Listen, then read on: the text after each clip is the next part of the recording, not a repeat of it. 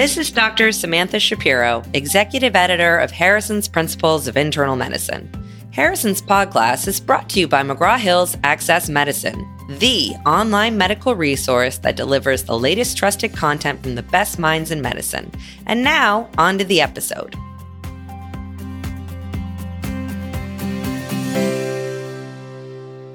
Hi, everyone. Welcome back to Harrison's PodClass. We're your co hosts. I'm Dr. Kathy Handy. And I'm Dr. Charlie Wiener, and we're joining you from the Johns Hopkins School of Medicine.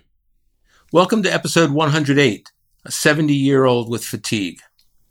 Kathy, your patient today is a 70 year old non smoker who until recently was an avid gardener and squash player. However, over the last year, he's noticed increase in fatigue while gardening and exerting himself. He tells you that he often poops out during long tennis rallies, and this is notably different than a year ago. His past history is only notable for hyperlipidemia, for which he takes atorvastatin. He denies any weight loss, night sweats, cough, wheezing, or chest pains. His resting vital signs and physical examination are normal. You obtain a chest x-ray, chemistries, and hematology, and all of those studies are normal. His baseline ECG is also normal. You subsequently order an echocardiogram, and that shows normal biventricular systolic and diastolic function, normal atrial size, and no valvular abnormalities. Any thoughts so far? Interesting. So, really, he only has symptoms with exertion. And so far, none of his initial examinations, and you even did an even more extensive cardiac workup, and that has not yielded any abnormalities. I most definitely don't want to write this off as just normal aging. So, I think my next steps would be um, pulmonary function tests and an exercise stress test. He does have two cardiac risk factors, being his age and um, hyperlipidemia. Great. Well, his pulmonary function test includes spirometry, lung volumes, and a diffusion capacity, and all of those are within normal limits. What about the stress test? There has to be some question here somewhere, or it's going to be a very short episode. uh, yeah. On his exercise ECG test, which he does to exhaustion, his peak heart rate is 96 and there's no ST segment alterations. The question asks, based on the above data, you suspect his symptoms are due to which of the following? Option A is chronotropic incompetence. Option B is heart failure. Option C is lung disease. Option D is normal aging. Or option E is psychosomatic complaints. All right, well, we can rule out a few things here based on our workup. Option B is heart failure, and we should be more precise with our wording here. Traditionally, heart failure was defined only by systolic dysfunction characterized by a reduced ejection fraction or HFrEF. In the past 25 years, we've learned that abnormal diastolic relaxation may also cause symptoms and signs of heart failure. Those patients have a normal or even high ejection fraction, but have diastolic dysfunction. Those patients are referred to as having heart failure with preserved ejection fraction or HFpEF. But our patient has neither of those based on the echo, right? Yes, the echo specifically reported no abnormality of either systolic or diastolic function. Okay, well, what about the other options then? The normal pulmonary function tests do not rule out all lung disorders. Remember, patients with asthma that are not having an attack will typically have normal PFTs. But he gives no story of asthma, so I'm moving that down on the list. And as I mentioned before, normal aging should not cause these symptoms. And I'm not ready to ascribe this all to psychosomatic complaints because his exercise test was not normal. But he had no ST changes on the on the exercise stress test. Right, but he only achieved a peak heart rate of 96 and was apparently really trying. So I think he may have option A, chronotropic incompetence. Okay, well now we have something to talk about. Yeah. Tell me more. So let's start with the SA node. So the sinoatrial or SA node serves as the natural pacemaker of the heart and has variable rates in response to parasympathetic and sympathetic stimulation. Symptoms of sinus node dysfunction can vary, but typically present as fatigue, exercise intolerance, or dyspnea. Now, importantly, the SA node determines the resting heart rate, but also responds to sympathetic stimuli, such as during exercise, to raise the heart rate and cardiac output.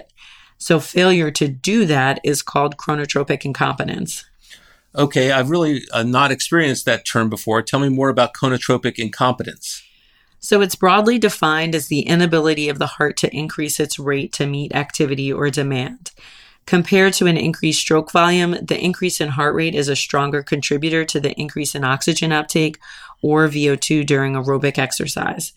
It's alternatively defined as failure to reach 85% of predicted maximal heart rate at peak exercise or failure to achieve a heart rate over 100 beats per minute with exercise or a maximal heart rate with exercise less than two standard deviations below that of an age matched control population.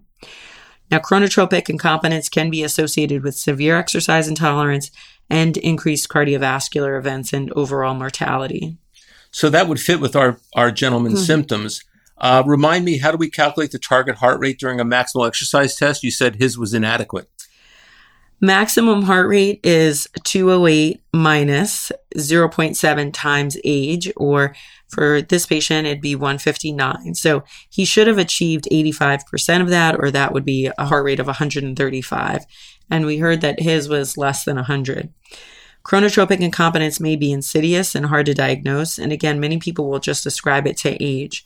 In addition to exercise testing, ambulatory heart rate monitoring along with a diary can be helpful to correlate symptoms with abnormally slow heart rates. Okay, before we finish with how to help this man, what else should we think about in a patient that we suspect might have sinus node dysfunction? Well, there are some reversible causes of sinus bradycardia or chronotropic incompetence, and that would include hypothyroidism and medications with beta blockers and calcium channel blockers at the top of that list. Also, cannabis use has been associated with sinus node dysfunction. Obviously, structural heart disease may involve the sinus node, as can many systemic illnesses such as sarcoid, Lyme disease, myocarditis, COVID 19, or amyloidosis. And finally, while I said normal aging should not cause these symptoms, it is true that with aging, there may be fibrosis of the SA node, and that may eventually result in the so called sick sinus syndrome. Okay, well, back to our gentleman who is a vigorous gardener and squash player. What can we do to help him? Well, the mainstay of treatment for patients with symptomatic bradycardia or chronotropic incompetence is a pacemaker.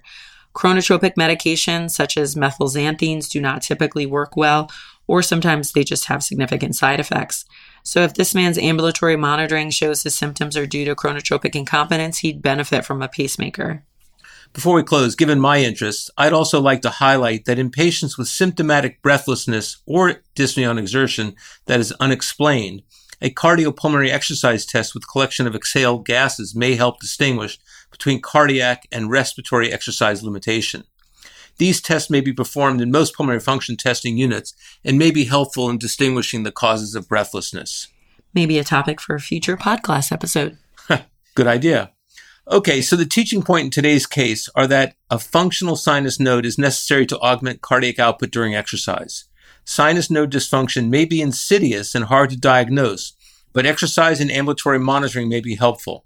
In cases of symptomatic bradycardia, a pacemaker may be necessary. And you can learn more about this in the Harrison's chapter on disorder of the sinus node. Thanks for listening to Harrison's PodClass. You can listen to this episode and more on accessmedicine.com, which includes the complete Harrison's Principles of Internal Medicine text, Harrison's review questions, which complement and expand upon the questions in this episode, and much more. AccessMedicine.com may already be available to you via your academic institution. Check it out.